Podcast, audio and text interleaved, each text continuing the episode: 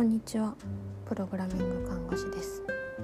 今日は医療崩壊について少しお話ししようと考えています。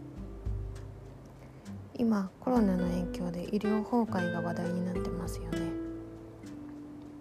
コロナの重症な患者さんを見るためには一人の患者さんに対してたくさんの看護師が必要です。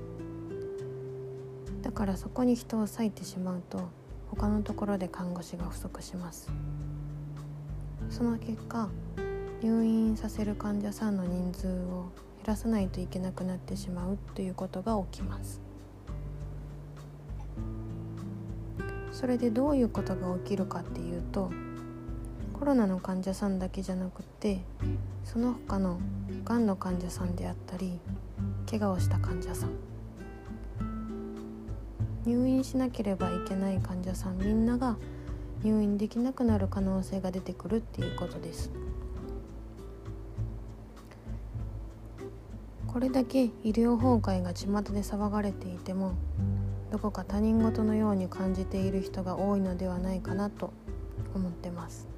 特に若い人とか。自分はコロナにならなければ大丈夫。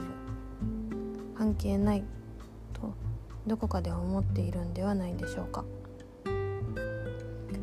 では例えば身近な人。自分の家族であったり大切な人。お友達とか。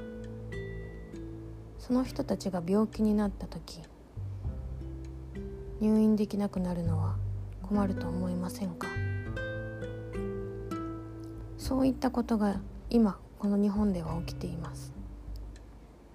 どうか他人事にならずに身近な問題としてこの医療崩壊を考えてもらいたいと思ってます。